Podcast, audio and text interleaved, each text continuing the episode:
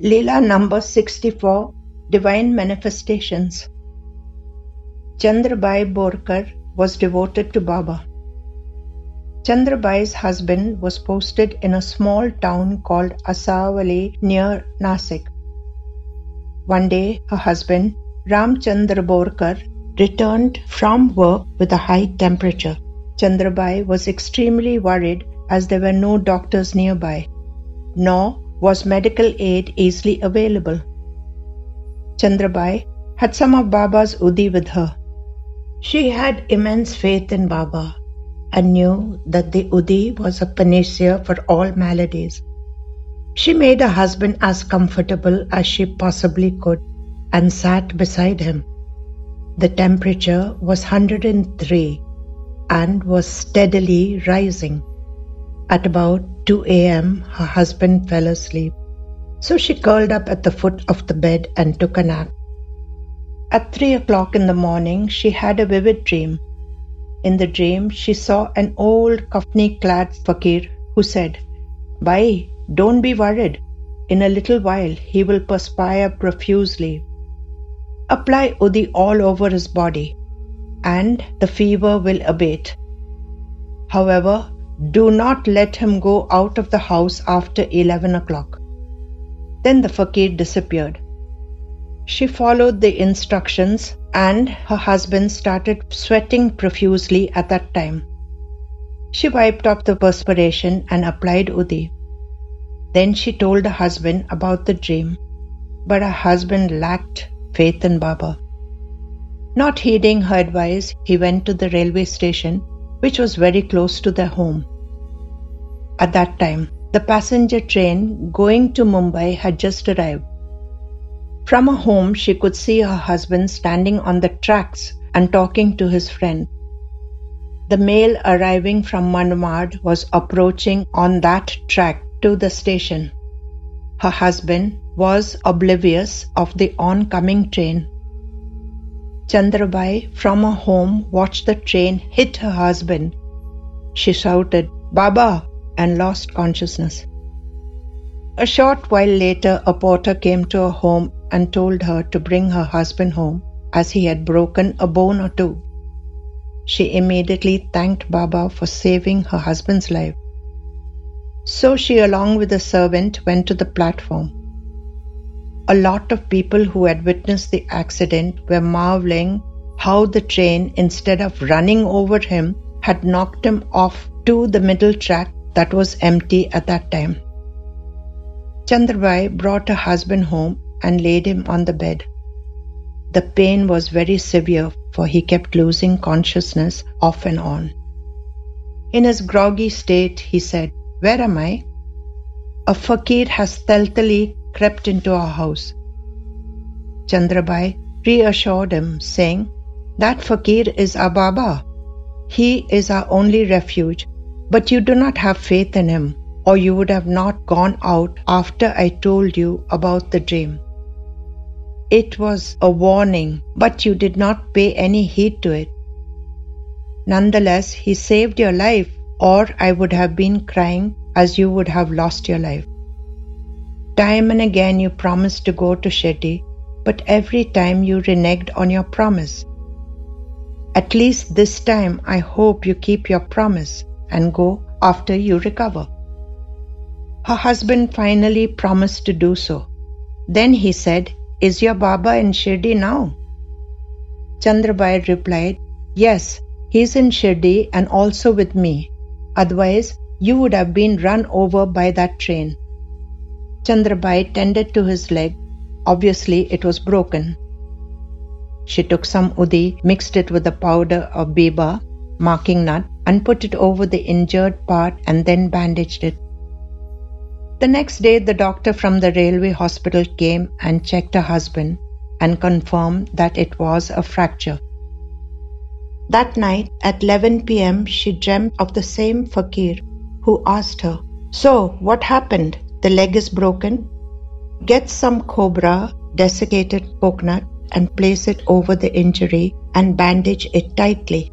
Then make a mixture of wani, an indigenous fruit, salt, turmeric, zondale or jawari grain and ferment the bandaged area. Chandrabai did just that. Soon the pain decreased, and by the end of the month, the fracture had healed perfectly.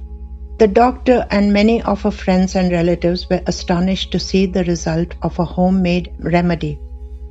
She told them that the fakir had advised her to do so, and their faith in Baba increased manifold. Chandrabai first visited Shirdi in 1892 and had the opportunity of witnessing many divine Leelas.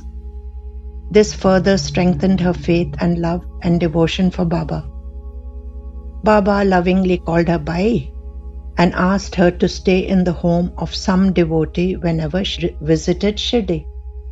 Every day after Aarti, Baba gave her Udi and blessed her. This Udi she collected in a box and preserved it in her home. Fully aware of the power and potency, she used it sparingly but wisely, but readily gave it to the sick and the infirm devotees. Baba also gave her his tooth. She made a talisman of it and venerated it. On one occasion, Baba gave her a small portrait of his painted by Shamrao Jaikar. With intense faith and devotion, she prayed to it.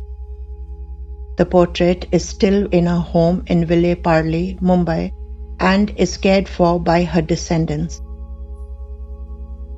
Baba grants her wish to have a baby. On one of her visits to Shirdi in 1918, Baba asked her, Bai, what is your heart's desire? Ask for it, it will be granted. Without hesitation, she replied, Baba, you are Antaryami. What can I tell you that you don't already know? At that time, she was 48 years old and she yearned to have a child but never asked Baba to grant her the wish. Her family and friends and doctors alike declared that conception was impossible at this age. Chandrabai, however, was full of Shraddha and Saburi. She knew nothing was impossible with Baba. Time rolled by, and three years later, after her menses stopped, about five months later, she noticed that her stomach was bloated and she was vomiting incessantly every morning. This was accompanied by swelling of her feet. Dr. Purandare, the famous gynecologist, diagnosed her to have a tumor of the uterus. He advised her that immediate surgery should be done to get it removed. Chandrabai refused to have surgery and said, I will bide my 10 months and then decide. Dr. Purandare patiently explained to her that at 51 and after a long and continued absence of conception, pregnancy was impossible. She adamantly said that she was pregnant.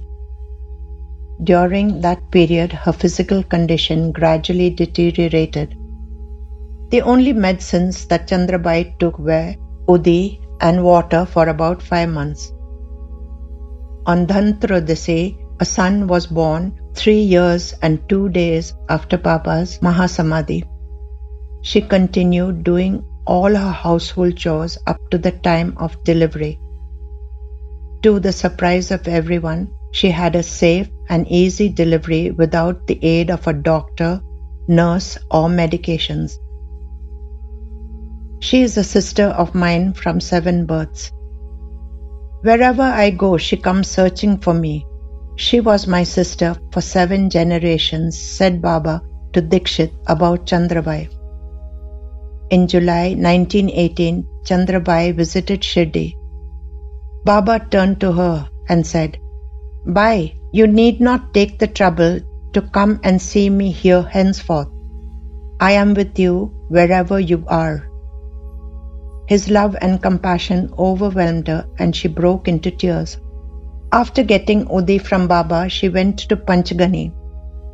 Although it was serene and beautiful, she was restless. One day, she got a letter from Kaka Dikshit stating that Baba was often thinking about her and that Baba's health was rapidly deteriorating. Immediately she went to Shirdi and was there when Baba took Mahasamadhi. She was fortunate to give him some water at the last moment, as did Nimonkar. Then Baba leaned on Bayaji Appa's shoulder and took Samadhi. The descendants of Chandrabai still live in Vile Parle, Mumbai. She has built a beautiful temple of her Ishtadev Sai Baba adjacent to her home. The temple is unique as it houses an idol of Baba in the famous Dwarkamai pose. With great devotion, daily puja with all its rituals are performed there. This information was taken from Sai Leela, Ank 9, Year 3, 1925.